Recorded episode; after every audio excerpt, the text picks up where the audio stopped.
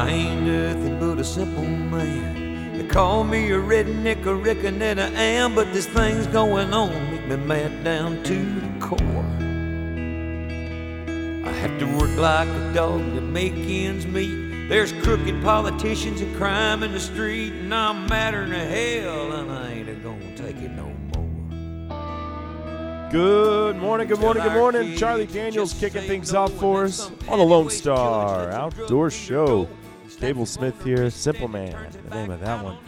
Man, uh, we lost a good one when Charlie passed away a couple weeks ago. And I meant to uh, mention it earlier. What a gentle spirit, a hell of a nice guy, and a true patriot. He loved his country, no doubt about that. Uh, and you can find our uh, our interview with Charlie, which I think is a couple years old, but dude loved crappie fishing as well. Uh, but you can find that by just searching Charlie on the uh, Lone Star Outdoor Show website. It'll pop up. Uh, great listen. Still stands up, no doubt. Um, man, we've got a great show lined up for you today. So you know what to do by now. Pull up that stool a little closer to the old campfire. Pour yourself another cup of coffee out of that beat up old Stanley thermos, the one Granddaddy passed down years ago, and if it's like mine, it's still got mud caked on it from duck seasons come and gone. Uh, but off the top, we will be joined in studio by a little fellow who recently shot his first big game animal, uh, Henry Guy Smith. Will join his old man, and we will talk about that process of him coming to dad and saying, "Hey, you know, I really want to shoot a deer." And we sped that process up this spring due to quarantine and just having tons of time on our hands uh, to, to go out to the deer lease and, and really get familiar with uh, the rifle that I'd given him. Uh, so we get his take on it. Was he nervous? Um, what about the struggles of getting him comfortable in a deer blind? That was that was a major hurdle uh, that that I had to sort out. Then the journey of uh, taking the animal to the processor and letting Henry choose what he wanted to do with it. I mean, the whole gambit. We're going to get into it today. Uh, if I can pry a couple sentences out of the kid, we'll see. Uh, but he's going to be here. Then we will spend the remainder of the show with someone who I think y'all will find a very fascinating guest, uh, Chef Eduardo Garcia, fellow First Lite Pro Team member. And this dude has overcome a lot. I was already a professional chef and a passionate backcountry hunter when he suffered a terrible uh, accident while three miles into the Montana backcountry on an elk hunt by himself. So how did he overcome the loss of an arm, and uh, and is still able to get out there and, and fly fish and bow hunt and do the things that he loves? Uh, so we'll talk about that journey and then also food, the magical piece of culture that I think ties us together more than anything else, right? We all love food. And so we'll talk some wild game, a little backcountry hunting, and uh, and who knows what else. But uh, lots to get into with Eduardo coming up here in just a little bit. So that's what's on the docket for today. Gonna be a good one. I'm certainly excited about it. Um, let's do a uh, let's do a quick giveaway, and then get rocking and rolling. And today we've got a great giveaway uh, new Stealth Cam Fusion. This is their brand spanking new cell camera option. It uh, comes in at a very affordable price point when you look at all the other cell cameras on the market. It's the Stealth Cam Fusion. We're going to give it away to one of you guys or gals. Just email the word stealth, that's stealth, to Lone Star Outdoor Show at gmail.com and we will get you entered into this week's giveaway. Um, let's take a quick break. We've got so much to do today. Don't want to waste any time. We'll be right back with Henry Guy Smith live in the studio next on the Lone Star Outdoor Show. One more second.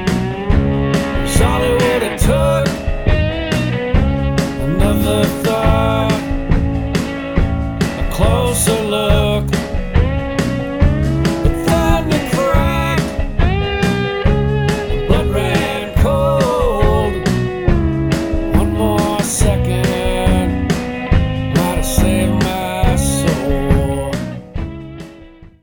Soul. Columbia is world renowned for its beauty and wildlife, and Vancouver Island is revered as a magical place by hunters. Vancouver Island Coastal Bear Adventures specializes in taking mature trophy black bears with 18 inch minimum skulls in the 6.5 to 7.5 year range. They also have Roosevelt elk tags and only take Boone and Crockett bulls each fall. 60% of their guiding area is located on private land.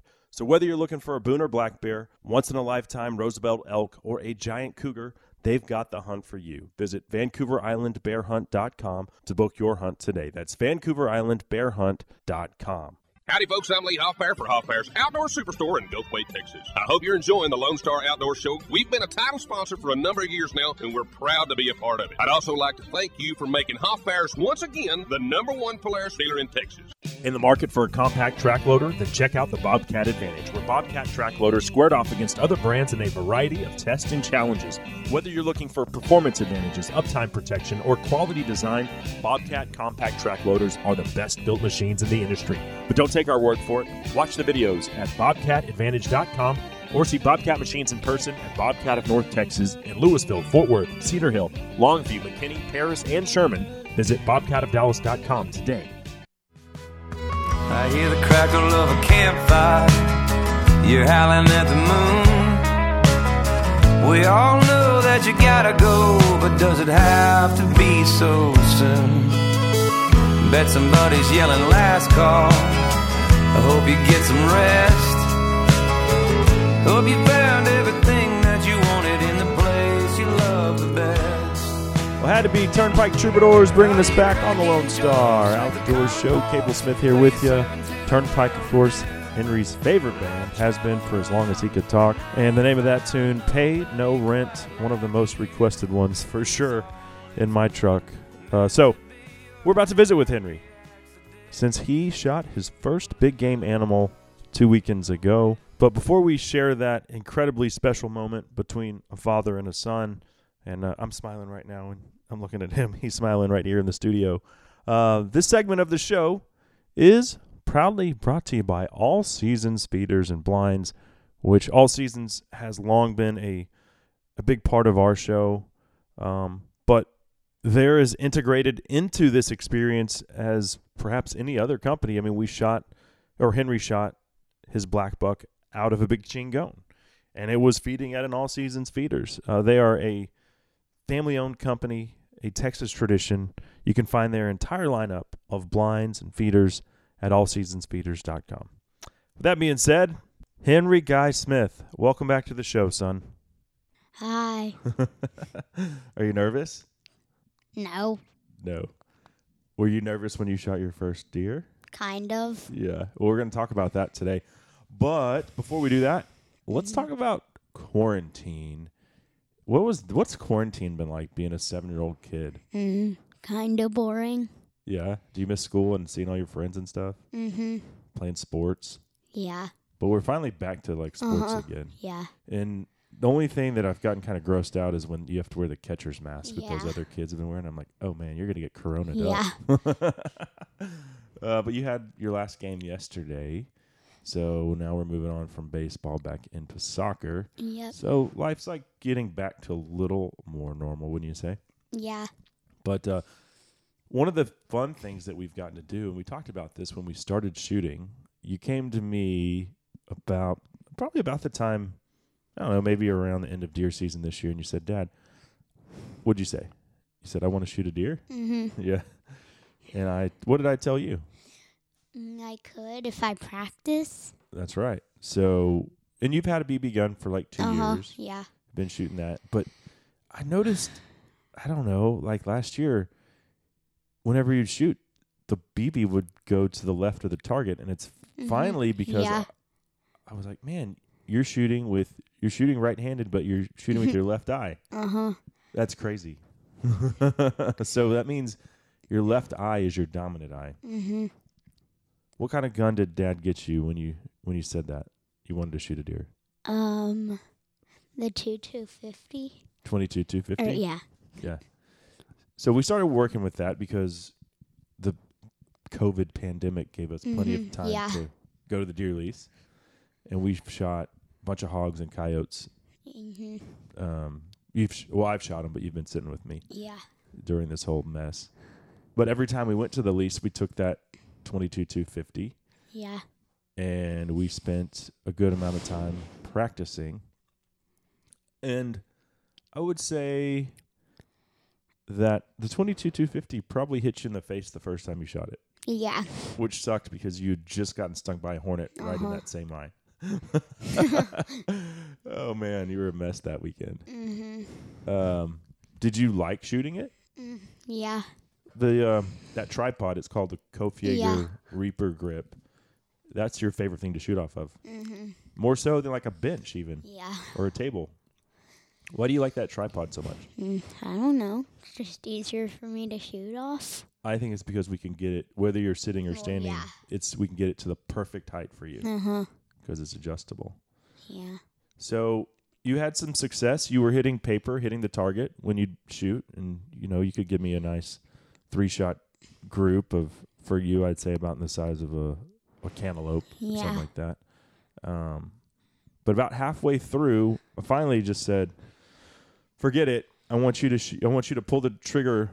If you're going to shoot with your left eye, it's silly to be shooting right-handed." So we switched everything up. I was a little nervous about that because it's like, you know, taking one step forward and two back almost. But Mhm. so you started pulling the trigger with your left hand. Yeah. Was that more comfortable for you, Probably. even though you're right-handed? Yeah. Yeah, I would say so. Um, well, so fast forward to last weekend. Well, I guess two weekends ago now, and uh, we had our photo of the year winner from 2019. Her name was Kenzie, and she's got cerebral. Um, she's got palsy Yeah. and is confined to basically a wheelchair. But it's really cool because she shoots a gun with what? A tube. she blows into the Yeah. tube. And so she was coming to Coons Canyon Ranch to hunt axis deer, and we were going down there, and Dad was either going to shoot an axis call or maybe a black buck doe. Yeah. And I was like, you know what? I think Henry might be ready for that next step. And you told me you wanted to do what? Mm, shoot a deer. Well, in this case, it would be a black buck doe. Well, yeah. Yeah. And uh, and then this is where I, I got to give my experience, share my experience with other parents out there, because getting Henry comfortable in the blind was a nightmare. Like Mhm. I figured when we the first two hunts, Yeah. I said, "All right, Henry, you're just gonna here's a bag. We're gonna put it on the window windowsill, and you're just gonna shoot off the bag, okay?" Mhm. And the first night, all we saw was whitetail, right? Yeah. Some nice bucks. And what what were their antlers? Look, what, what do they look like Mm, this time of year? they have velvet on them. Right on. Yeah, they were all in velvet. Um, and then the next morning, we saw a bunch of nice axis bucks. No, no calls for daddy. Um, some real nice trophies. Bunch of whitetail, and then one black buck doe Mhm. came out by herself. And I said, Henry, here's your chance, buddy. Mhm.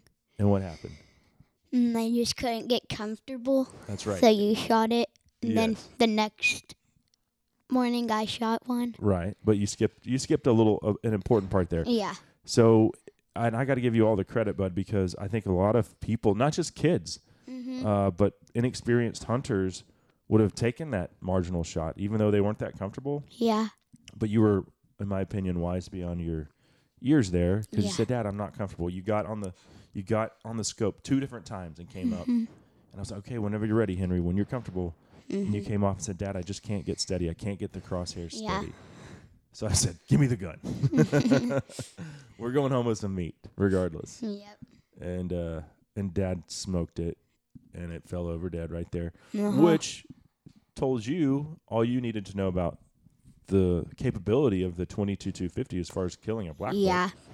buck yeah um but it was how big was that black buck Mm, like 30 pounds. if that it was tiny i don't it it didn't have a mommy with it so and there weren't and when it walked out and i've shot plenty of uh black buck Uh huh. males, Yeah. bucks, or rams. Um, but and you actually have one in your room that I shot, the first one I ever Mm-hmm. Yeah. shot. Um, but I had never shot a doe, and I really was like, I don't, I didn't remember how small Yeah. they were or were not. This one was tiny, so we ended up. What did we do with that thing? Uh, we just cooked the whole thing. we put the whole thing on the smoker. hmm And how was that meat? Mm, it was good. what did we we make tacos? Yeah, we made tacos. Yeah, it was like basically just falling off the bone tender. Mm-hmm. It was so good, so good. And then we, and then you ate the uh, no, you ate the heart from yours. Yeah. quesadilla, a uh, black buck heart quesadilla. How was that? That was good. Do you like heart? Mm, yeah. Henry comes by. I'm I'm cutting up all the heart in the kitchen, and he comes by. Dad, is that cooked? No. And then Henry will just grab a bite and just eat it anyway. Yeah. he doesn't care. He is he will eat anything. Loves wild game. Um, but back to our hunt. So I'm scratching my head, kind of frustrated. Not not because I'm like upset with you. I was proud of you for not taking the shot, but I'm like, how do I get this kid comfortable? And then our friend uh, Josh and Becky Gunther, my taxidermist, Yeah. who mounted the black buck that's in your room, uh, they had their daughter Emery out there, who's eight, and she had Yeah. actually shot a couple hogs, Yeah. and they had the Kopfjager Reaper in the blind with them. Yeah. And I don't know why I didn't think of this earlier because Dad is shot. Whenever he's filming, Mm-hmm. I put the camera next to the gun. You can put both of them on that Kopfjager Yeah. and record what you're hunting. Um, and I, I and you've shot off of it, so it was really just silly that I didn't already Mm-hmm. Yeah, bring that. I, I just was like, oh, you could shoot off the windowsill. But uh, so we put the Kopfjager, uh, we put mine in the blind. It got you real comfortable. Yeah. And then that next uh, that next hunt, I think all we saw again was. Um, Whitetail. Whitetail, yeah. Just whitetail. And you were like, Dad, I'm tired of seeing whitetail. um, so Sunday morning comes. Mm-hmm. Last day of the hunt. We're heading back to uh, the Dallas area after Yeah. this. We got a seven hour drive. And I wake Henry up at 5 a.m. Yep. and say, What did I offer you? Um, to not go hunting. What did I say? I said I'd take you where? Um, to the pool. The Pila The- Pool? yeah. which is really cool. Anyone who's seen those above ground water tanks that they have on on ranches and stuff, um, one of the folks in where Glenn's ranch is down there in Rock Springs, Yeah. in that area, he has converted one of those into an actual Pila pool uh-huh. Yeah. with a with a high dive. Yeah. it's so awesome. And we went swimming there the day before, and I was like, I'm so tired. Um, Yeah. I offered Henry the opportunity to sleep in. mm-hmm. And then later, I would take him to the pool before we headed home. And what did you say? No. You said, "Get up, Dad. We're going hunting." yep. Yeah. So we did, and we went and sat in a different blind. It was actually a all seasons big chingo, Yeah. which gave us a lot of room Uh huh. to get that uh, Kopfjager set up. So Yeah. tripod, and then and a lot of people will tell you don't you should never have your barrel resting on something. So we had the Kopfjager. And then we had it anchored to your shoulder, and then we also had the barrel resting on the windowsill, which Yeah, some, some people say don't do that. Uh, I think for us, based off of the shot you made, it was the perfect combination. It gave us one more yeah. anchor point. Yeah. So Dad got everything set up, got the scope dialed in on the feeder area, Mm-hmm. and we had one uh, one fallow buck come in, kind of hang out for Mm-hmm. Yeah. a while, and then what did we see? Um. Oh, what did we see that I said? Do you want me to shoot it? oh, yeah, the fox. We saw a gray fox. Mm-hmm. Then I was like, wait, don't shoot it because then you'll scare away the fallow, and if anything's gonna come, it probably won't. That's right. Very smart. Very smart. So we we we just watched the fox go on about his business. It was cool to see Mm-hmm. that. Yeah. Um, and then I'd say like 15 minutes later, about 6:30 a.m. Here comes.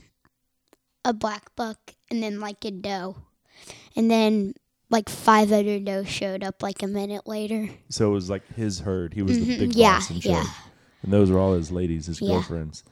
Um, which, you know, it's a weird life being a black buck. 'cause Uh huh. y- All you do is just try to fight off all the other black bucks that want to steal your girls. Mm-hmm. so just him and these girls come in, and the weird thing about black buck is they will not jump what? They won't jump Mm. a fence. No. It's crazy. They'll go they'll go under or through. And if you've seen black buck, they will jump. Like going Mm-hmm. like, through the pasture, yeah. they're jumping. Yeah. But like mentally they have this weird hang up. So they the they will not go in the feeder pen, which Mm-hmm. is there to keep hogs out. Um so they just kind of hang out around the outside and you're on the gun at this point. Mm-hmm. Yeah. And I'm and they're behind. They're behind the feeder pen. Yeah. So we've got to wait for them to do what? Come in front Why? Because I can't like shoot for the fence. Good answer. You could see them through the Yeah. fence, but that wouldn't, you know, if you hit the fence, you could wound them or miss. Or yeah. um, so finally the does come around and start feeding in front Mm-hmm. of the feeder, and uh, and Dad said, "Okay, buddy, uh, which one are you gonna shoot?" What'd you say? Mm, the big one. And I'm looking through the binos, and I'm like, "Well, I don't know which one he's talking about, and I don't know if he's really even steady on it." And we had talked about shooting it either right behind the shoulder Yeah. or in the neck. uh huh. What made you decide to, take the next shot? Hmm. I feel like it was easier. Yeah, more comfortable. Yeah. So you were basically using your body weight to pivot the gun, Mm-hmm. and and you, and there's not a lot of play there. So you're moving Yeah. it, and it's steady. Yeah. I'm looking at you, and I see you take the safety off, Mm-hmm. and then I'm and now I'm looking at the does, and and again I'm trying to figure out which one you're even Mhm. on, or if Yeah. you're on one. Yeah. Um, we had gone to the range. We just got a steel uh, gong we took out there, and you Mm-hmm. were hitting it pretty good that Yeah. um, that uh, previous afternoon, mm-hmm. and you squeezed one off. And what Mm-hmm. happened? At first, you thought I missed, and then I was like, it's just flopping back there. I thought you missed, uh huh. and I will tell you, a black buck will jump into the feed pin once shot Yeah. because it jumped in and then it jumped back Jump- out. Yeah. because there was bl- a big old Yeah. blood trail in the feeder pin, um, and yeah, it was flopping back there. And I was like, Henry, you missed, and you're like, Dad, it's it's dead right there. Yeah. And I was like, oh man. and then just this wave of emotions, I think, hit us both differently. Yeah. W- what did you feel like? Mm, kind of nervous. Kind of nervous. Yeah. Once you saw that you had made a clean kill, Mm-hmm. what went through your head then? Mm. Then it kind of got a little easier. Were you excited? Yeah. Were you? I mean, Dad wasn't like in tears, but I was Uh-huh. almost so proud of you that Yeah. it was a little emotional. Mm-hmm. So high fives, hugs. Yeah. Did you know that I was proud of you? Mm, yeah. And then you couldn't get out of the blind fast enough. What did you want to do? Mm, go see it. yeah, yeah. Um, and you told me that you had shot it in the neck, and we got down Mhm. there, and I mean, literally, she went ten feet, not even ten Mhm. yards, jumped into the feed pen and back out, and uh, died right there within seconds. So, did you feel good that she didn't suffer? Mm, yeah. That you made a clean kill on your Uh-huh. first shot?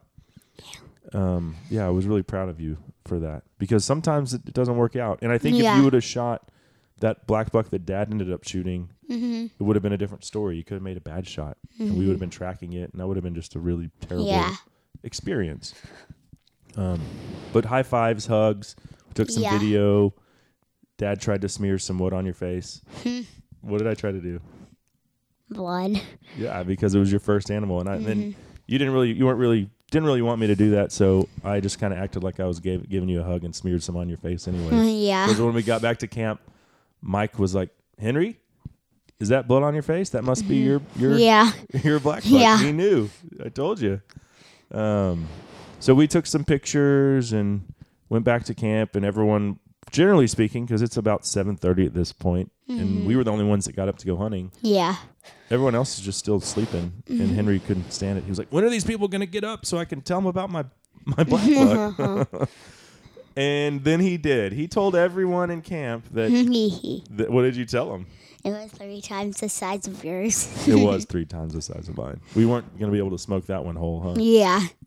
Um, you got to be a part of the butchering experience, which you, that's Mm-hmm. Yeah. nothing new to you. You've you've helped dad. Mm-hmm. Um, you've helped me butcher plenty of birds. Yeah. I mean, you're pulling the hearts out of doves and putting them in the Uh-huh. pile, and you don't mind getting your hands dirty. So, um, I handed you the heart, and Yeah. then we ended up. That's what we ended up eating that uh, Mhm. quesadilla. And, Yep. um, yeah, the heart was really good, huh? Yeah. What's your favorite part of it? Mm, I don't know. All of it, Yeah. the meat part. Probably. yeah, I would say so. Um, and then we loaded it up. Got well, Dad got it all butchered, quartered Mm-hmm. in the cooler. Um, hung out for a little bit and uh, said our goodbyes to everybody in camp. Told Glenn thanks for having us and yep. everybody else that was there. And uh, we hit the road. Mm-hmm. And one cool thing that we did on the way home was what Mm, we stopped at the Alano River. the Llano River, and we we uh, dipped our souls into, put our bathing suits Mm-hmm. Yeah. on, and went for a quick swim there. Mhm. It was it was nice on a hot summer's day. Yep. Um, then we get back, and think it was like Tuesday before we had a chance to go to the processor. Yeah.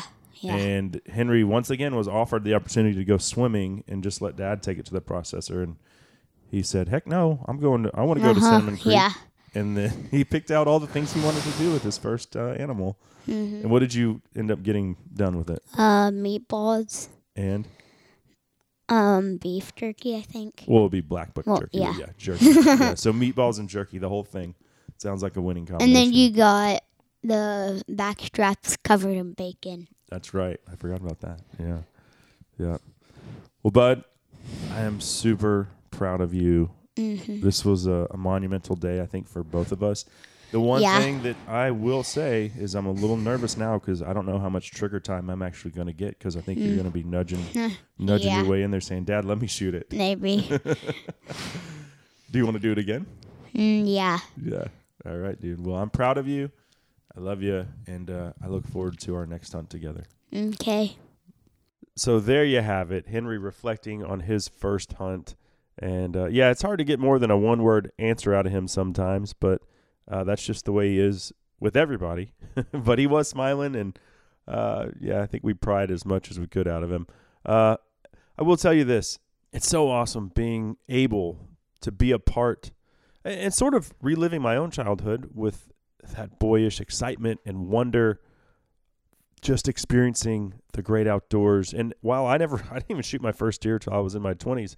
Uh, I reflect back on those times spent fishing and camping with my dad. Those are some of my earliest memories and ones that still bring a, a smile to my face. And I hope that 30 years from now, 50 years from now, 60 years from now, when I'm long gone, uh, Henry will still look back on on those times we shared together and smile just like I do uh, when I think about spending time with my old man. Uh, that segment of the presentation was brought to you by First Lite and the Guide Light Short. If you uh, saw any pictures of that hunt, uh, Henry and I sitting there, both with big smiles on our face. I'm wearing the uh, the Guide Light Short. I literally haven't taken these off this summer, other than to wash them. Uh, so sometimes I'll go two, three days, right? Because, and my wife does think that that's gross, but I don't care because they don't smell. Uh, the Guide Light Short, breathable. It's perfect for, well, in Texas we wear uh, we wear boots and shorts a lot during the summer, snake boots and shorts. So uh, it's perfect for summertime exotic hunting, backcountry scouting, or just to go to the lake or even the bar if they ever open back up. It's the Guide Light Short. You can pretty much wear it anywhere, and you can find it at firstlite.com. First Lite, go further, stay longer. Coming up next, we'll be joined by Chef Eduardo Garcia. He certainly lived a very interesting life, and not only did he overcome one of the most tragic things that you could ever imagine happening in the outdoors, but he's also thriving and certainly living his best life. We discuss next on the Lone Star Outdoor Show. He said, Daddies don't just love their children every now and then. It's a love without end, amen. Hey guys, Cable here for Hunters Box Club. This month, July, I've partnered up with them and they are offering a limited edition. You can only get it through Hunters Box Club, but a limited edition Lone Star Outdoor Show t shirt. It's actually a cartoon that humorist Tim Spike Davis drew for me years back. But you can't get this shirt anywhere else. Plus, it comes with a European mount wall hanger and one to three items every month, hunting related items only in Hunter's Box Club. But you can't get this shirt anywhere unless you order. And here's the cool thing $4.99. That's all you're going to pay for the first month. That's just the shipping. You're going to get the limited edition t shirt and uh, whatever other hunting related goodies are in the box this month for free. You can cancel at any time, no strings attached. So get your limited edition Lone Star Outdoor Show t shirt. It's me in the studio sitting across from a huge buck, and uh, it says, I say, so where do you see yourself this fall? And his reply, hopefully not on your wall. Uh, it's a great cartoon, and you can't get it anywhere else. Check it out. Hunter's Box Club, four ninety nine. Cancel at any time when you use my promo code, which is just Lone Star. That's Lone Star when you check out at huntersboxclub.com. Hey guys, Cable here for Coon Stopper. If you're tired of losing corn or protein to those pesky raccoons, well, here's your solution. If you're running a traditional feeder that has, you know, those long legs that coons like to climb up, rob you blind, well, you just attach the coon stopper to each leg. It's so easy. I just put one on a 300 pound all seasons feeder, and the results speak for themselves. Coons don't like it. They basically attempt one time, realize that it hurts, and they're done. Throw in the towel, just like that. It's the Coon Stopper, and you can find it at AlamoOutdoorWorld.com. Dallas Off Road is North Texas' trusted 4x4 shop, specializing in lifts, wheels, tires, exterior upgrades, and gears and drivetrains. I recently took my factory Z71 Silverado into Dallas Off Road, and they handed me back a lifted beast of a truck that will get me around the deer lease or just as easily tackle a perilous mountain road on my way to a backcountry elk hunt. Dallas Off Road owner Jeff Swope is an avid hunter and gun enthusiast, so you'll have a lot to discuss when you swing by the shop or give him a call. Visit DallasOffroad.com for all your truck or Jeep customization needs. Nashville friends that think I'm strange to make my home out on the range. I think it's nothing but a God-forsaken land. Why don't you bring your guitar and family? Move on down to Tennessee. Well, I just smile cause they don't understand. But There's one of my favorites from the late, great Chris Ledoux. Western Skies bringing us back on the Lone Star Outdoor Show. Powered by Lone Star Beer and Hoff Power Polaris. Thank you guys and gals for being here. Cable Smith with you, as there is no place I'd rather be than talking outdoors with you. So thanks for being here, as we are all set to head out to Big Sky Country, the great state of Montana. And I've said it before, I think if I didn't live in Texas, Montana would be pretty close to my second choice. Although I feel Montana's kind of in the same boat as Texas as far as uh, folks infiltrating the state from other areas. And if I ever did move there, I'd certainly would have to start selling a Don't California My Montana t-shirt. As uh, y'all know, I've got one of those Don't California My Texas t-shirts. That's been the best-selling Lone Star Outdoor Show shirt ever, by the way. but anyway, uh, we're about to visit with Chef Eduardo Garcia, and this segment of the show is proudly brought to you by Vortex Optics and the Strike Eagle 5 to 25 by 56 optic. This thing is a bad mother. It features an illuminated reticle for fast reads at any magnification and lighting situation, a rev stop zero system for a hard return to zero, and locking turrets for fast stay put adjustments. It's the Strike Eagle 2.0, and you can find it at vortexoptics.com. Vortex, the force of optics. And now, with that being said, let's bring on our next guest joining us from Montana. It is my pleasure to welcome Eduardo Garcia to the show. Hey, it's my pleasure, Cable. Thanks for having me. Absolutely. So, uh, first of all, thanks to our buddy Kevin Hartlander over at First Lite for getting us hooked up. We're both on the uh, pro team over there, so great to uh, to visit with you, and thanks again to First Lite. Now, you obviously don't know this, but I have eaten your food before. It was at um the uh, Rendezvous, BHA Rendezvous in Boise last spring, and it was a delicious sandwich. I don't remember exactly what it was, but I remember thinking, man, that the guy with the hook made a mean sandwich. I was a I was a wagyu tri-tip cooked slow and low on a Traeger, and uh, gosh, that was a mean sandwich. That was, uh, I, I certainly remember that. Um, and there was a long line, so we didn't get to visit. I didn't even introduce myself, but uh, certainly um, stood out. I, I, I got to say, I like the hook better than like a prosthetic. I'm sure looks don't mean much to you. You live a very active lifestyle, but was that a choice that Mhm. you made because of that? Yeah, you're you're you're on it, and I gotta tell you, that's the, the first. I've never had this conversation, this specific conversation or question. So you, you you nailed it on on bringing this one out of the bag. I um I think when my my story first kind of gathered some headline news, and I was on Good Morning America in 2013. Um, I I was so proud to have a bionic uh, prosthetic attachment in in it was battery powered and I charged it the night before and kind of like Nintendo or Atari you know, we would that dates me, doesn't it? Um, yeah, me too.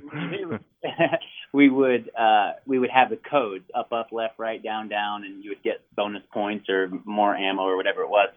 And so with the bionic um, the bionic attachment of the myoelectric prosthetic, same thing. You would fire the muscles in your forearm, and the socket that was covering your forearm had sensors that would pick up on the code of what hand movement to then make. Mm-hmm. And I remember being on live TV, Good Morning America, one of the most watched platforms in the world, and and my battery died. Oh wow! You know, and and thankfully it wasn't like the middle finger, you know, that would died in in the, you know, like in that hand signal. Yeah. Some grotesque, like weird hand. you know, my hand was in this weird, you know, my my robotic hand, and it was stuck in this motion, and I kind of just hit it down towards my side and kept trying to work with my right hand, and um and I just swore. I said, okay, I need something from here on forward that will not break on me, and if it breaks, it will still be functional. So for my lifestyle, I, I switched to the four-wheel drive truck of prosthetics, which is just a mechanical hook with a string and rubber bands that close it. Right on. And so, for anyone who's not familiar with your story, talk a little bit. And I'm sure you've told the story a hundred times, but uh, what what exactly happened? Yeah. So, well, well, thanks for inviting me to share it. You know, with everyone here, and my uh, first time on the show raised in Southwest Montana, and um, after high school, I went to culinary school. I, would, had already been flipping burgers and throwing pizzas through high school to, you know, earn enough money to buy a vehicle and buy my dry flies for fishing and whatnot. Uh-huh. And um, and after culinary school, I ended up getting a job as a yacht chef, and and then from there traveled for about 10 years, almost a decade around the world uh, as a yacht chef you know, um, cooking for the crew, cooking for the boss and his guests, and jumping on different boats throughout that decade. And what a phenomenal experience um, as a chef and lover of food, getting to cook out of all those markets in those different regions and cuisines. Just super stimulating, right? Oh, super oh, absolutely, inspiring. yeah. Like you know, I remember telling my friends from culinary school when I first got going, I said, "You guys got to check this out. I'm getting paid to travel the world and cook." You know, and it was a dream gig. And then you you know you you fast forward 10, 10 years and I watched my mom and dad you know get a little older and my little sister was no longer six she was almost 18 I just was dang you know I think I I'm ready to get home and put some roots down again and um and I was tired of sleeping in a bed that was a foot and a half wide and a foot and a half tall so you know the yacht bunks and Yeah. um yeah so so I so anyway I, I'm kind of jabbing on but I, I came home and and the, you know with with my my girlfriend at the time and with my family we decided all right we're let's start a let's start a food company called Montana Mex Hmm. to try and continue to share my love of food because that's what being a private chef is is you're you're pouring all your love and all your energy into the dishes you're cooking for people and at some point I wanted to do that for more than 10 or 20 people a day I wanted to really share this love of what we eat and why we eat and how it adds to our lives with more people. And so we thought, well, we can start a food company with organic and natural foods. That's one one thing that's right in line with our you know moral code, and and then you know we can add, you know market it or share it on a larger platform by um, you know a TV show.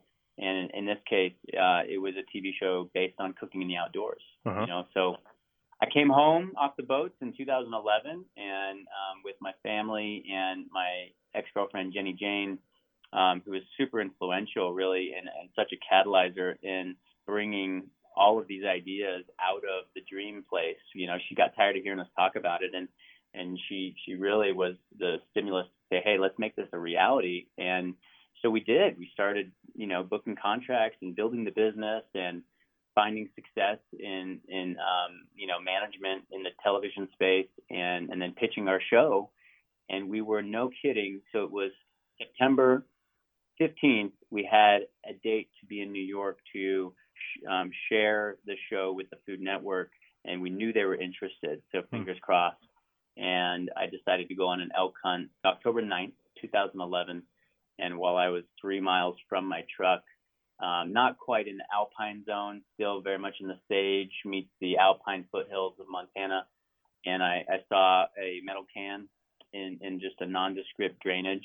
And while walking past it, I'd never seen it before, and I'd been in that area a lot. I looked at it, I glanced in, and I saw just a mat of black hair, a couple bleachy, bleached out bones, and I'm talking a small pile. If anyone's out, if you're trying to visualize visualize this out there, just imagine seeing something the size of a volleyball in, in, in footprint, and it was in the bottom of this can, and I just thought, well, it's a can that you know ranchers are putting salt blocks in for national forest cattle lease or something yeah. like that and I just didn't even think anything of it, right? And, and I took my pack off, set my bow down, put my knife in my left hand, and, and kind of kneel down just to to try and dislodge a claw from from the hand, the skeletal hand of the animal. And before I even got, I don't know, 16 inches, 12 inches from the base of the can, um, you know, I, I the, an arc of 2,400 volts came from the buried power line under that can, under the bear, and jumped into my knife, and and then you know um, exited in nine different places throughout my body. And uh, holy moly! Yeah, it's not not how you see your fall elk hunt unraveling. You know. Yeah. In any sense, um, but you know, I, I here I am today, so it, it didn't kill me, and I um, the journey the last ten years has just been an unbelievable passage through um, through so many trials, so many learnings, and so much development as a person. Um, mm-hmm. You know, just getting through that self doubt and that, well, who the heck am I now? You know, am I still Eduardo or am I someone different because I'm missing my hand? And you know, I may I remember that. I remember just thinking, well, am I going to be able to fish and hold a bow and yeah. you know cook for that matter? you know, so what a what a journey, what a journey. Well, it certainly is a journey and one of recovery, no doubt, but also rediscovery and getting back into those things that you mentioned, hunting and fishing and cooking. And I want to hear all about that process, but but of course, we also need to know how you were able to get out of the backcountry and find medical help. Uh, we'll do that next. That segment, by the way, brought to you by Lone Star Ag Credit. Land's the one thing they're not making anymore, but we all want it. Lone Star Ag Credit has been helping its borrowers make that dream a reality for over 100 years. So if you're ready to take that plunge, whether you want a property for hunting, fishing, recreating, running cattle, or just to get the hell out of the big city, go to LoneStarAgCredit.com. They've got you covered. We'll be right back with more from Eduardo Garcia on the Lone Star Outdoor Show long and cold and sharp as I sit here on. Hi, Brett Jepson here with Three Curl Lease Connection. I'd like to invite you to come enjoy some of Texas' best dove hunting just minutes outside of Dallas. We have many private dove leases available for this upcoming season, including Milo, wheat, sunflower, and cornfields. Leases come in different sizes and prices, so we can fit anyone's budget. We have the lease that's perfect for you and your group. We don't overcrowd multiple groups into one property, and you'll have the first pick at renewing your lease for years to come. Please visit us at 3curl.com and click on leases for your property listings. That's T H R E E C U R L.com. Must be fast asleep, not thinking about me, or you're already gone. Wake up, Becky. Becky, I'm almost home. That's the very own Cody Jinks bringing us back on the Lone Star Outdoor Show, brought to you by Lone Star Beer and Hoff Power Polaris. Thank you guys for being here today. Cable Smith riding shotgun with you as we are visiting with Montana Mex creator Eduardo Garcia, renowned wild game chef. But before we pick it back up with Eduardo and continue with his incredible story, because uh, when we left off, he had just been electrocuted three miles into the backcountry. Uh, however, this segment is brought to you by StealthCam's new Fusion wireless cell camera, and the Fusion has set a new price point as far as affordability in a cellular game camera. Check it out. It's the Fusion from StealthCam at stealthcam.com. All right. Uh, well, Eduardo, where we left off, like I said, 2,400 volts of electricity had just shot throughout your body, exiting in nine places. Um, what happens after this? Are you do you black out? Are you unconscious? Ultimately, how do you get out of this situation alive? Yeah, and that, that's what's super interesting is because the you know the the cleanup crew after I was airlifted down to Salt Lake went and recovered, um, you know, my gear.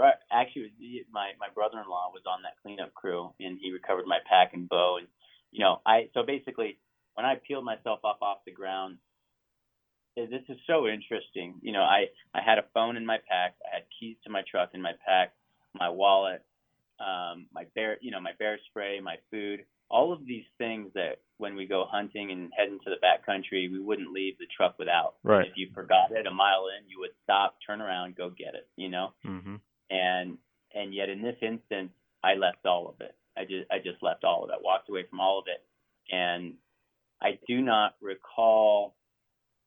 I don't recall the first you know mile journey from that site. Um, I remember my eyes opening up. I remember seeing clouds in a blue sky and wondering why I was on my back.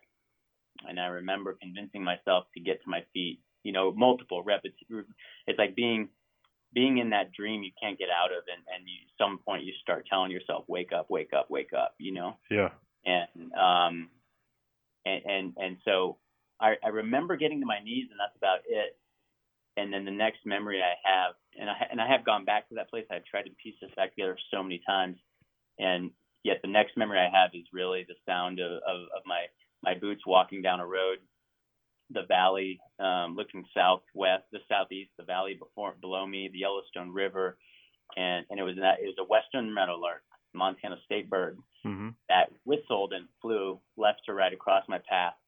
And it kind of snapped me out of my haze you know kind of like woke me up a little and that was the first moment where i started to put together the fact that you know i looked at my hand it was super black burnt you could see white bones sticking through the charred flesh and i um i kind of pieced things together and realized that I had been electrocuted. You know, that the bear I was trying to take a claw out of, that can, the noise I heard in my head. Yeah, I, I kind of put it all together and I was like, oh, Hmm. oh okay. You know, and I mean, it sounds so soft right now, and you know, ten years later. But in that moment, I just remember, I remember splinting my hand with two cow calls I had on my neck on lanyards. I remember, I still have them tied together and twisted. I have them in like my grotesque memoir box, you know, box, you know, that you never gonna look at again. But I remember, I remember splinting my hand. I remember recognizing that I had bear spray in my right hand. Right, I made a point to mention all the things I left in my pack Yeah. but I take bear spray out of its holster, and because I was in bear country, so I I knew enough to think about taking that, and and I just I, I pointed it downhill on that road and said, all right, I got to get I got to get to the first house I come across that has someone in it to call 911. Yeah. Yeah, which is crazy. I, I just why didn't I why didn't I call 911 from up on the hill? And yet the human, the the primal alarm clock, right, must have been going so hard that the only thing I could think of was go get help, even though maybe I would have had an ambulance to me quicker if I would have just dialed 911. But I just didn't even. I don't even know if I would have been able to speak. You know. Yeah. Yeah. Oh. And now, Yeah. and that's that's grizzly country, right? Yeah, so where I was at specifically was, you know, I was about 400 yards from the north entrance to Yellowstone Park border. Oh wow, yeah, you're in the heart of it. Yeah, no, that's Region 3, and that's where I grew up. I mean, that is where I grew up, legitimately where I grew up in Montana. And um it is grizzly country. It's, it's bear country, grizzly country, it's everything country. And um yeah. Yeah. Yeah, I've been to I've hunted elk in Montana once and uh, black bear once, and the black bear was up around Kalispell, and we saw um more grizzlies than we did black bear. So, uh, yeah, Yeah. first time in, uh, that I'd ever seen a grizzly bear. Um, luckily, not very close, but uh, I can imagine being in that state. You know, bear spray. Yeah, it's probably great that you grab that above all else.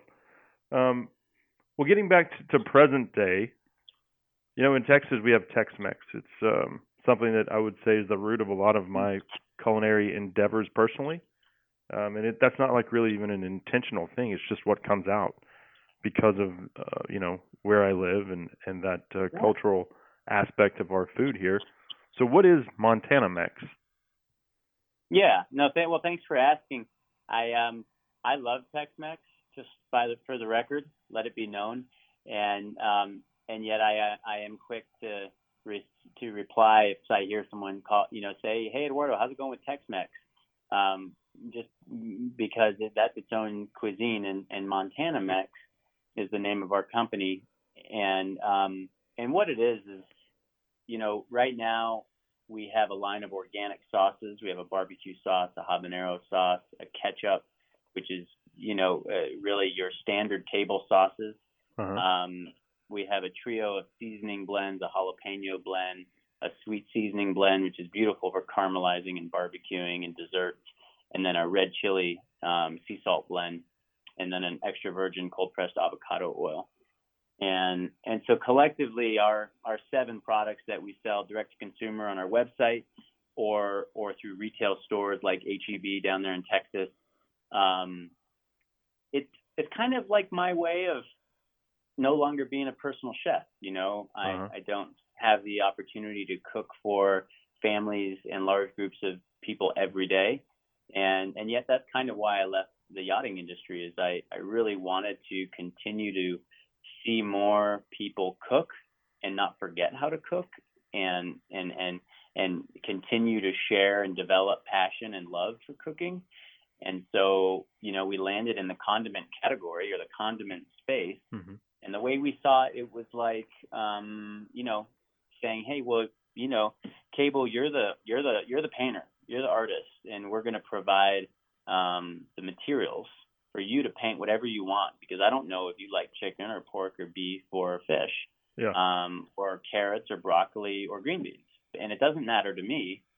But when you go to make your painting, here are some trustworthy standbys that I hope inspire your journey so that you can focus on your stoke versus being afraid of how to mix flavors. And so, so we, we just try to inspire people to stay in the kitchen and, and, and play and cook. And um, we think it builds family time and connectivity.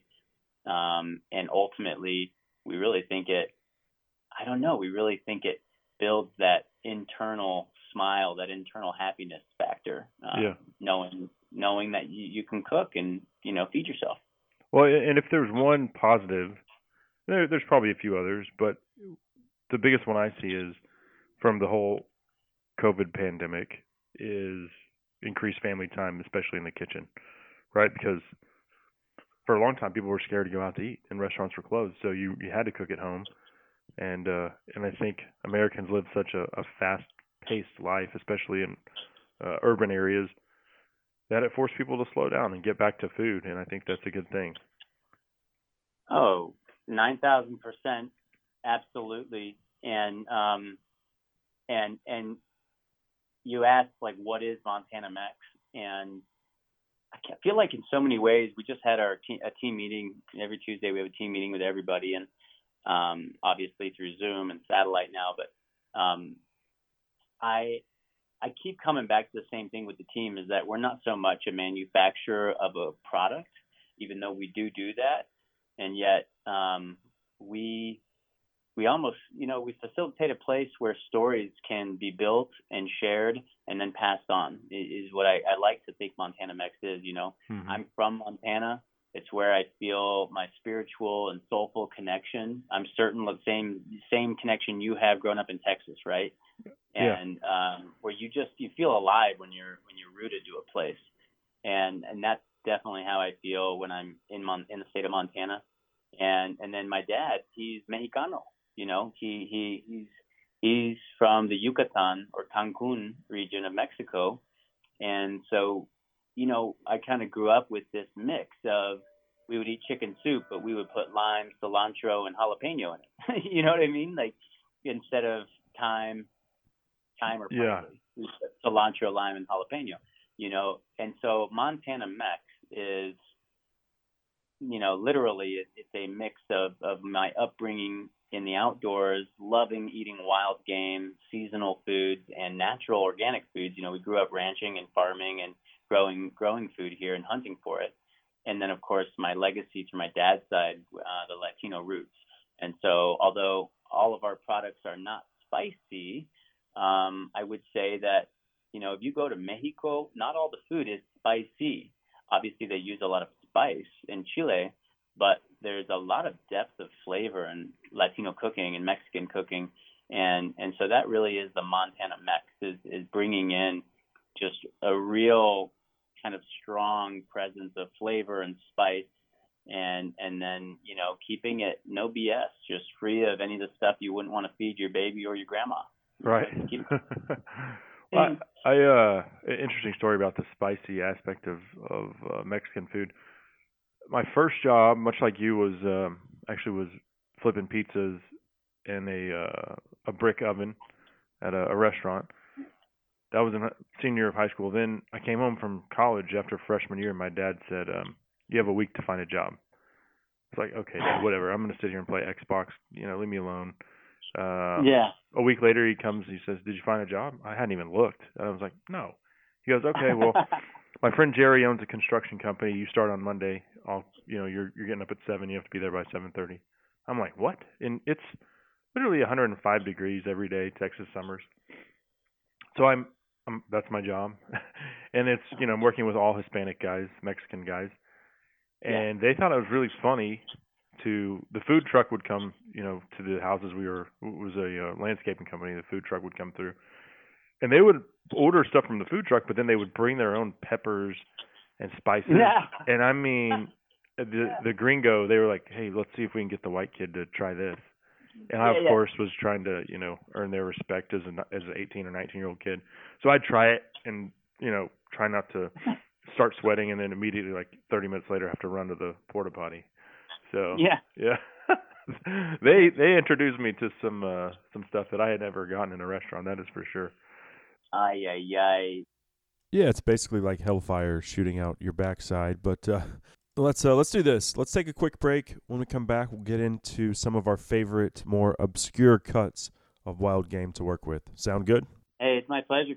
Awesome. And that segment brought to you by Pulsar's new Helion 2.0 thermal monocular. I absolutely loved the first edition.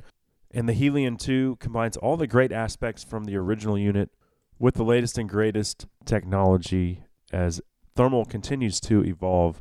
And here's the best part you'll save 20% off your Helion or any thermal monocular or bino from Pulsar when you use my promo code Lone Star underscore PL at pulsarnv.com. That's Lone Star underscore PL when you check out. We'll be right back with more on the Lone Star Outdoor Show. I'm leaving here a better man. Knowing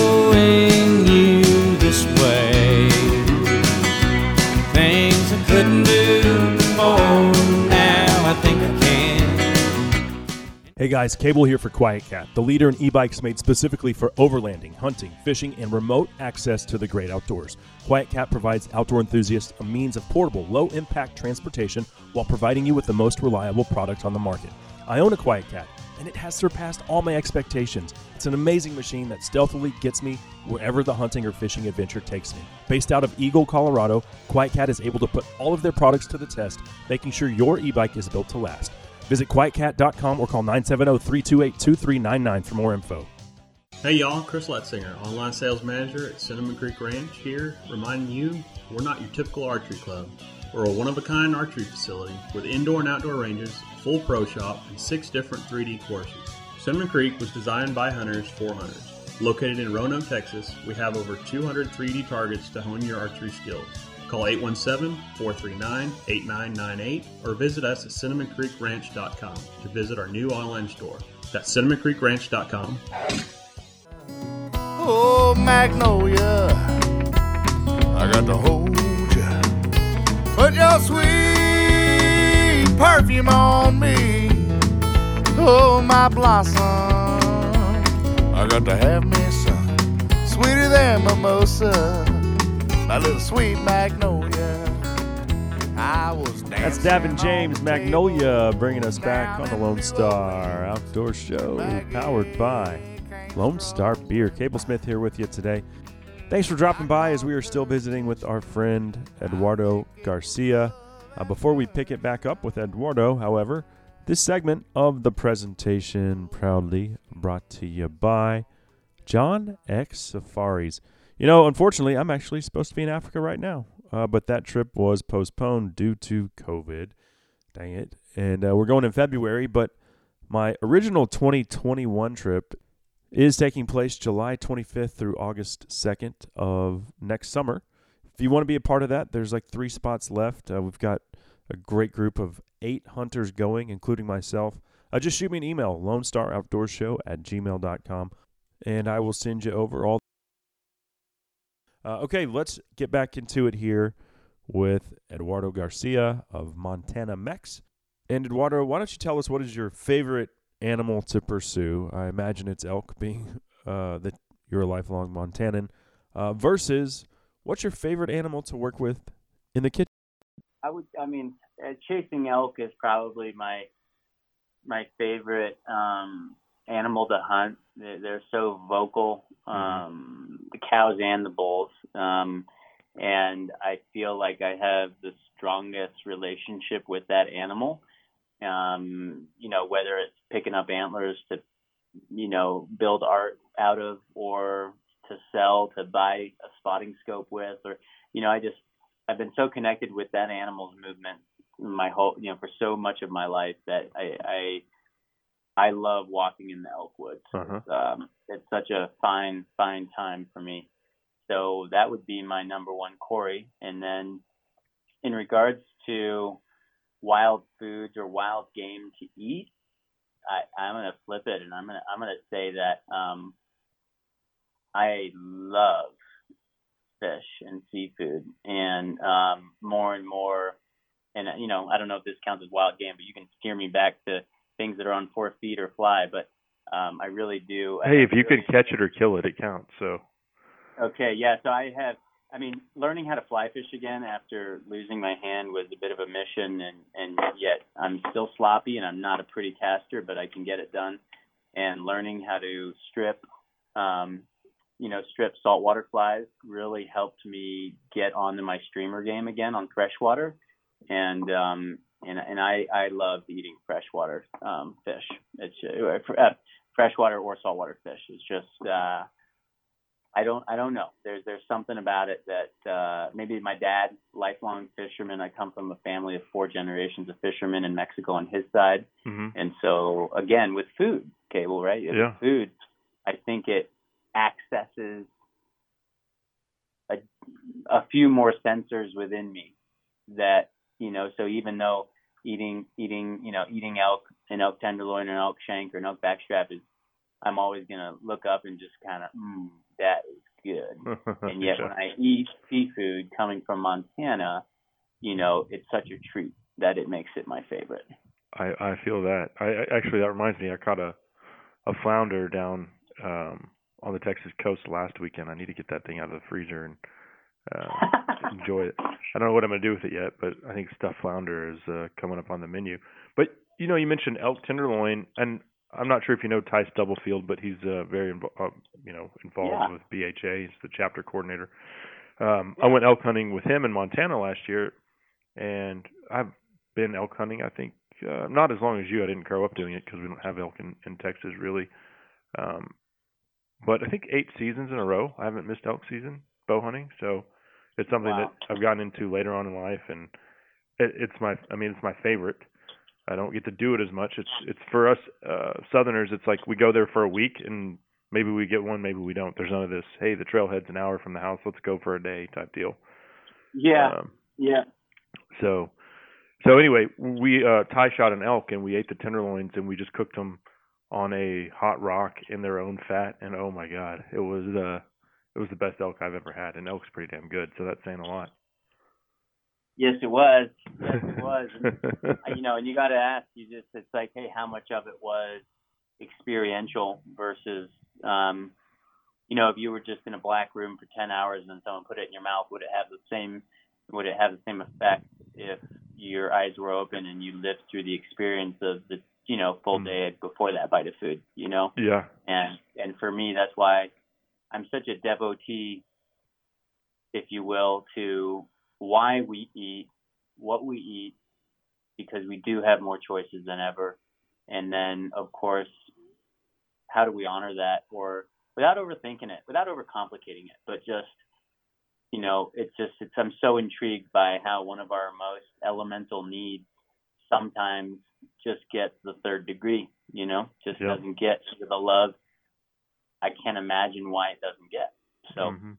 Yeah, it's the story, right? It's all the stuff leading up to that bite off the rock where you're just like I guess a great example Cable would be I remember being offshore Costa Rica on my first yacht, the yacht Dorothea, and the owner was on board and we were chasing probably marlin, probably striped marlin and probably, you know, schools of tuna or dorado, mahi mahi and um and so we were going to be out all day. Maybe we even stayed out all night and, and we're out for two days.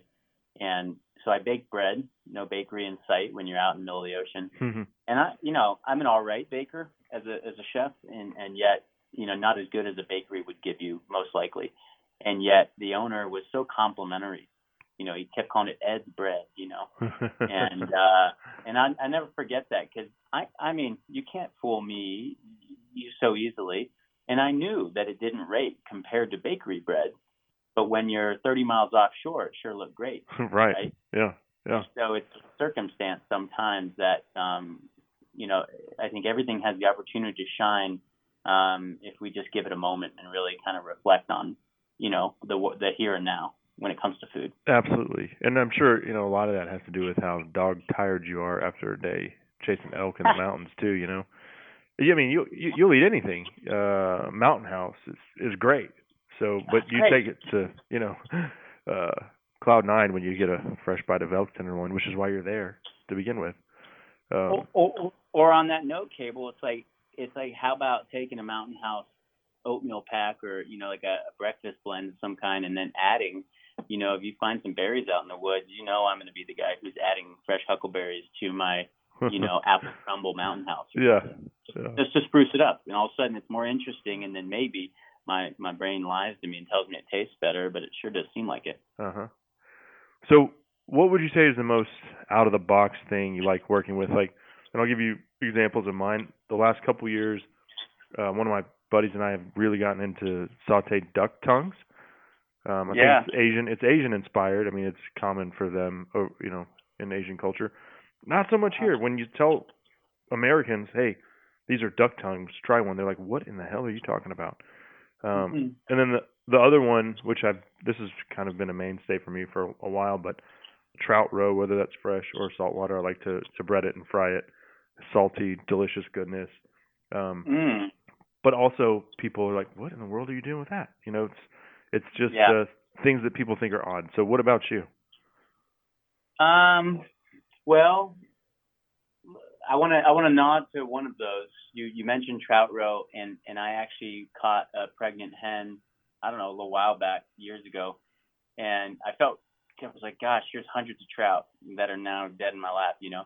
And so I figured I I just did some online research, and it's actually really simple to cure trout eggs. Um, to what at a Japanese restaurant you would get like ikura or you know the cured salmon Oh, yeah. caviar, if you will. Mhm. So so I've gotten in the habit of curing trout eggs when I catch them, and and yet the dish you talked about of breading the whole roe sack and frying it, I imagine. Yep. Um, that would have been one of my dad's favorite, man. Like a a cold red beer and michelada and and just like a pile of fried roe, uh, a little salt and lime on it. Just, it's funny because Um, that actually is that that came from Corpus Christi, which is definitely uh has a lot of uh even more so than like North Texas. There's, it's very Hispanic. It was one of his favorites. Um, but but here we go. I got to come up with something new because I can't just ride off of you. You asked me uh, what's my kind of most unique um, wild foods love right now, more or less, right? Yeah. Um, well, I, I I I like this one. I think everybody, I think anyone listening will find some value in this, and um, I I more often than not, unless I'm super backcountry, I have been trying to keep my animals as whole as possible and keep every every piece of bone, and and then I end up freezing those bones and making a big big batch of stock Mhm. at the end of a season. And sometimes I'll mix all the elk and deer and antelope bones, the ungulate bones together. Um, and and I'm psyched because I end up with a, a decent batch of, of game stock, which then I'll I'll usually reduce down until it's when it's cold. You can slice it like a hard set Jello, and um, and then I'll freeze those cubes of ge- gelatinous stock and I'll freeze those that way, you know, in in you know in the in, in little portions. And so when I'm looking to finish a sauce or really add body to some beans or rice or a soup, I have my game stock that I can pull out. Oh. Um, but but the thing that I want to add to, to anyone listening that I think is unique though is when you boil or when you simmer. I shouldn't say boil because you want to simmer. So when you simmer the bones for you know that long of a duration to really pull out the flavor, to extract, um, you know, break down all that collagen, which turns into gelatin and helps thicken your broth. Um, you're left with the bones, which ultimately go to the dogs or just get pitched, which is fine when you pull the flavor out. But you're there's always the pieces the knife doesn't get on the bones that go into the stockpile. Those end up breaking down, and it's a mix of tendon, marrow, connective tissue, uh, cartilage, and and then meat. You know, little meat pieces that are left Yeah. on the knuckle joint. And and so once you strain the pot and you get rid of all the peppercorns and bay leaves and carrots and the veggies, you just got to give to the chickens because they're toast. But um, you're going to have this like meat product left, and, and it's just all of those parts that I just mentioned. And what I do is I save those, and um, I save them in probably six ounce packs, and I use them as egg roll filling, ravioli filling, Hmm. ragu filling, um, taco meat. Um, you know, anywhere where I'm just looking for an unctuous, fatty, really deep flavored, almost like that, like oxtail has that deep, deep flavor because it's so full of connective tissue, cartilage, tendon, all of the above. Oh man, it's good stuff. Yeah. Yeah, so I just I save that up, and you know maybe one batch of stock gives me two pounds, and I cut it up into seven portions, eight portions, and um, I've been really enjoying the heck out of that. I just feel like it's such a different take on you know the, our love of the the finer cuts, uh, you know like a backstrap or something, hmm and and usually you would just dump it out with with the veggies. So I'll, I'll throw that one out there on the board.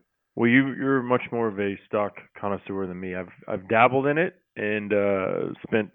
we we brought all of the uh one of the elk I shot with a bow, public land, New Mexico. Um, we had horses come in and pack it out. We were like seven miles in, um, which you know, and I've always tell people if you can get an outfitter on, you know, have a satellite phone and get hooked up with an outfitter that that has horses, even if you're DIY, man, you save two days. And if you're especially if you've tagged out or you know, and your buddy hasn't, then of course he's going to help you pack your elk out, right? But you've got going back to us Southerners coming up to your part of the world, you got a week to get it done, and and you don't want to take two days of his hunt up. So um, we packed out all the bones on this occasion. I brought them home, put them in the freezer, went to work with them in the kitchen, and stunk up the whole house, and then got an ash chewing from my wife because all that collagen was just all over the pots, and I didn't clean them up. I just threw them in the uh, sink like um, they would magically just clean themselves. So, and then, and then I filled up the jars too high. I it was the first time rookie mistake, and uh, I went to go get them out of the freezer like a week later, and they were all cracked. So Boom. yeah, yeah, live and learn Yeah. though. Next time around, Yep. uh, I filled them, I've only filled them up like two thirds, and um, we're good to go. Well, not Cable. I'll leave you with this: is that if you're going to make stock out there, folks, um, uh, more more often than not, reduce it down so it's a concentrate, and that would be called a glace in culinary terms. But reduce it down and just remember it's a concentrate. So, you know, a one ounce of concentrate, call it. It's going to go. And this is what I tell my wife when she pulls one out. She she would ask me. She would say, "Well, how how far can I stretch this one ice cube of of concentrated elk stock?" And I say, "Well, thin it out with you know a quart of water and taste it and see if it tastes like a like you know has like the the, the depth you're looking for and if it doesn't then you know less water or more right Yeah. and so it's food is such an experiential journey. Um you know we want to learn methodology we want to learn technique and yet um we shouldn't feel like we're in a zoo where we expect the same results every time. Food is such a wild journey that it's it's just imperative to to remember that it will always be different because we're dealing within the natural world and and that is part of the fun is that it's never the same and it keeps us sharp. It keeps us on our toes. It you know forces us to really think outside the box and adjust on the fly if you will um and so um to the stock point though i would say reduce it down pour it into an ice cube tray so you have small portion size. Plastic is going to flex in the freezer, and then once it's set in the freezer, I pull that ice cube tray out and I'll vacuum pack it in in a Hmm. in a bag, and then I'll have a stack of them. So then I'll thaw out or I'll yank out an ice cube tray at a time, open it, use as many cubes as I want, put it back in. You know. Hmm. Awesome. Yep, I will definitely incorporate that into the uh, next batch of stock that gets made. Um, nice. As we are wrapping things up here, what would you say is your your bucket list hunt that you have not gone on yet? You're gonna laugh. Well, there's because there's two. One one one's in the lower 48 and one's not. Um, I I've been wanting to go on a ram hunt for a long time. Yeah, I I did go in 2016 here in Montana. I was unsuccessful. Um, but I I would really like to go up into the Northwest Territory and spend time. You drew a tag? Uh, I I haven't. Uh, oh, you mean for my ram hunt Montana? Yeah. Uh, unlimited. There's five different unlimited uh, hunting districts in Montana for Oh, wow. bighorn sheep. Um, so, but uh, that is a species that's still very much, um, and it's from a flavor point of view. You know, I I want to I want to taste it. Um, Mhm. and but then I, w- I just want to say this because this is what I thought you would maybe find just ridiculous. But um, I I love eating swine and um and I, I love the idea of going on a pig hunt. You know, and if I could if I had my dream, I would go on a pig hunt once or twice a year, and I would use that into my blended charcuterie where I want fat in my sausages Uh-huh. uh, versus buying it out of a box. Well, you you got an open invite here. Uh, Kevin from First Lite's actually been down here and, and shot his first hog with me last year, last spring, and then we had plans to do it again this spring, but of course, uh, COVID came around, and so they uh they stayed in Idaho. uh, but yeah, man, I open will invite. you up on that. Yeah, anytime. I've got tons of places to hunt pigs. We don't have any shortage here. As as we're wrapping up, last thing, Eduardo, I saw your brother was recently victimized by the looting in L.A. What, what happened, and uh, is he okay? This is your twin brother, right? Yeah, yep. That's my my twin brother Eugenio, and um, you know he was always the scrapper uh, in high school, in elementary school, and maybe even in his twenties. Uh, I don't think he'd mind me saying he was always I was always the peacemaker, and he was always the one who was happy to box. You know, and and I have to think there was a moment there that you know he was able to intuitively get out of a very bad situation um a very bad situation. And um and and you know we, we're grateful that he he didn't have any physical damage to him. Uh his store was completely gutted. And um like everybody else you know it's um what a moment to kind of get shaken down to your fasteners and wake up on your foundation and say all right well do we we got to clean up first and then do we rebuild? Do we redirect? What do we do? And so you know it's um we're, he he's got a lot of support. Thanks for asking about him. I Yeah. appreciate it. And and if not anything you know he is trying to look at the bigger picture of why um you know why why why try and save the store? Is that really what we want? And or am i uh how to be at the right place at the right time you know Mhm. for so many different reasons So he's okay. Just the store was uh, destroyed. exactly Okay. yep Right on. Right Yep. Well, you know, it's sickening what's happening to our country right now. Diversity uh, has always been what makes America so great, and today it seems like it's tearing us apart. So I guess the you know my message would just be just love. I mean, that's all you can do, um, and we'll try to we'll try to pick up the pieces and move forward. Uh, if you want to, uh, Eduardo, give us your website, give us your website and your uh, social media outlets so folks can follow along with your culinary experiences and, and hunting adventures as well. Yeah, thanks, Cable. Uh, folks, for any kind of culinary, culinary or food related uh, interest or learning, go to montanamex.com. So not Tex-Mex, but Right. montanamex.com, and and that'll be a direct link to um, to my brand. And there's um, some just terrific information, not just about the products that we make, but also why why we are in business and what we believe in and, and what we're really passionate about. And then, um, you know, on social media, I have uh, been quieter than usual, but um, at Chef Eduardo Garcia uh, is my handle, and I uh, I actually I really love Instagram. I think it's been a such a unique and expressive place to get to know the world at large. So I really enjoy it. So if you come on to Instagram and and and you're cruising through my platform and have any question following this show or or anything, uh, no matter what, just send me a direct message and I will I'll say hi back. All right, brother. Well, hey, I, I certainly appreciate it. Thanks for sharing your story. It's it's certainly an inspiring one. And uh, yep, whenever you want to come uh, stack up some of these Texas hogs, just let me know. Year round, right? yeah, day, night, whenever. No limit, no season. You got it. Thermal, night vision, the whole the whole nine yards. Oh my goodness. All right. Well, Cable. Hey, thanks for having me, and um, nice to connect with another First Lite team member. You know, I've met so many just tremendous, heart-driven people through that that brand, and so thanks to First Lite and thanks to Kevin for connecting us and yeah. um, and to everyone here that knows your show and knows your platform. It's nice to meet you and I'm you know grateful to have been here. Appreciate well, hey, hey, thanks again, man. I certainly appreciate it. I look forward to uh to actually shaking your hand next time that we meet. Yeah. Hey, same. Take care. Thanks everyone. Bye, Cable. All right, Chef Eduardo Garcia. Man, what a story. And uh talk about living life to its fullest. That's certainly what he's doing. Having had to reinvent himself, like you mentioned, figuring out who he was after his accident. And it turns out he's still the same old guy. It just takes a little more effort to make a decent presentation to that big old brown trout or to draw a bow. But nevertheless, Eduardo still rocking and rolling and making great food on top of all of it. Uh, man, love it. That segment brought to you by Rustic Reminders Taxidermy. Josh and Becky Gunther have been taking care of all of my trophy mounts for uh, like a decade, maybe more. Whether that's a whitetail shoulder mount, a, a fish that you want to have a replica made, like this uh, speckled trout in the office, a black bear from Canada, a full body lynx or bobcat, or anything in between, uh, an entire African safari, whatever the case.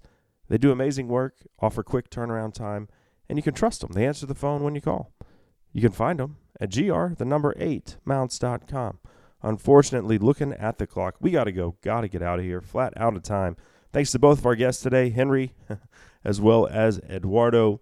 Um, thanks to all of our sponsors for making this show possible. Thanks to you, the listener, for being a part of the Lone Star Outdoors Show. Until next time, I'm Cable Smith saying, y'all have a great week in the outdoors. I'm like a tumbleweed in a wild West Texas wind.